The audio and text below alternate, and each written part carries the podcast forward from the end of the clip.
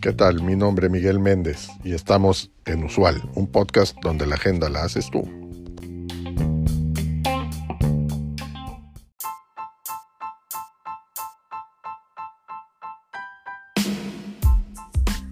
Hoy hablaremos sobre las ofertas públicas iniciales o OPI, también conocidas en inglés como IPOs, Initial Public Offering. Una OPI es la primera vez que una empresa vende sus acciones al, público inversionista.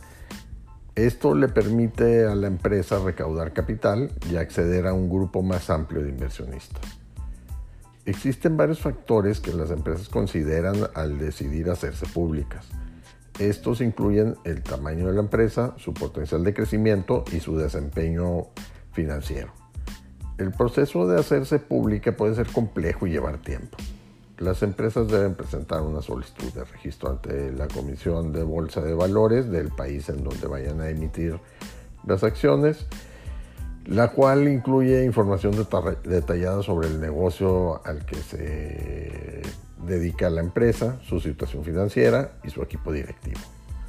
Una vez aprobada la solicitud de registro, la empresa comienza una gira de presentación, también conocida como roadshow, en la cual se reúnen con posibles inversionistas para explicar los detalles de la OPI y atender dudas.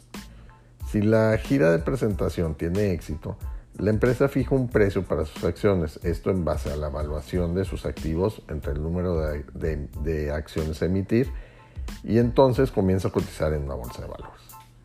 Existen varios beneficios para la empresa al hacerse pública. El primero de ellos es recaudar capital.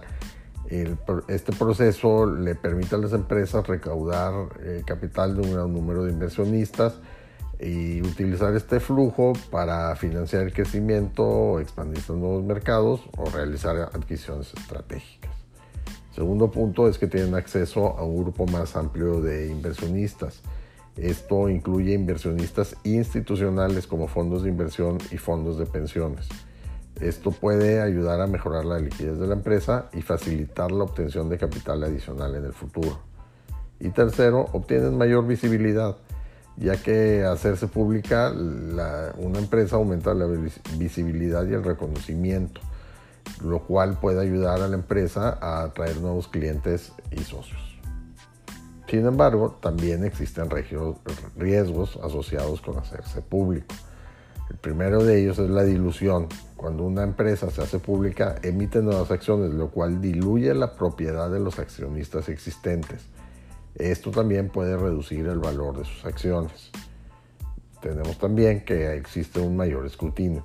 Una vez que una empresa se hace pública, está sujeta a un mayor escrutinio por parte de los reguladores.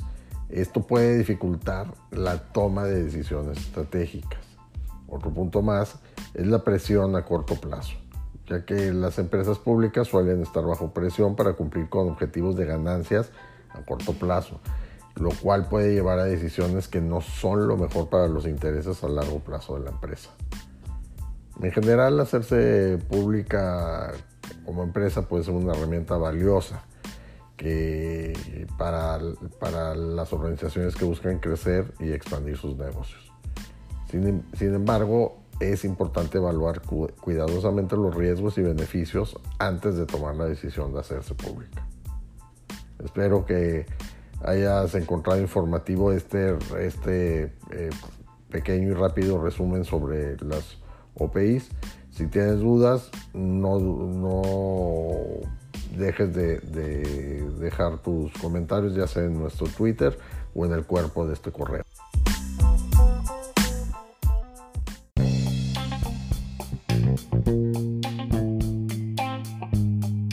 Gracias por acompañarnos en este episodio. Te recuerdo seguirnos y darnos like. Es de suma importancia para el desarrollo de este proyecto. Así como también te pido que nos dejes tu mensaje de voz en el cuerpo de este podcast con el tema que quieras que tratemos en los siguientes episodios o que nos envíes un mensaje directo en nuestro Twitter arroba usual un podcast. Hasta la próxima.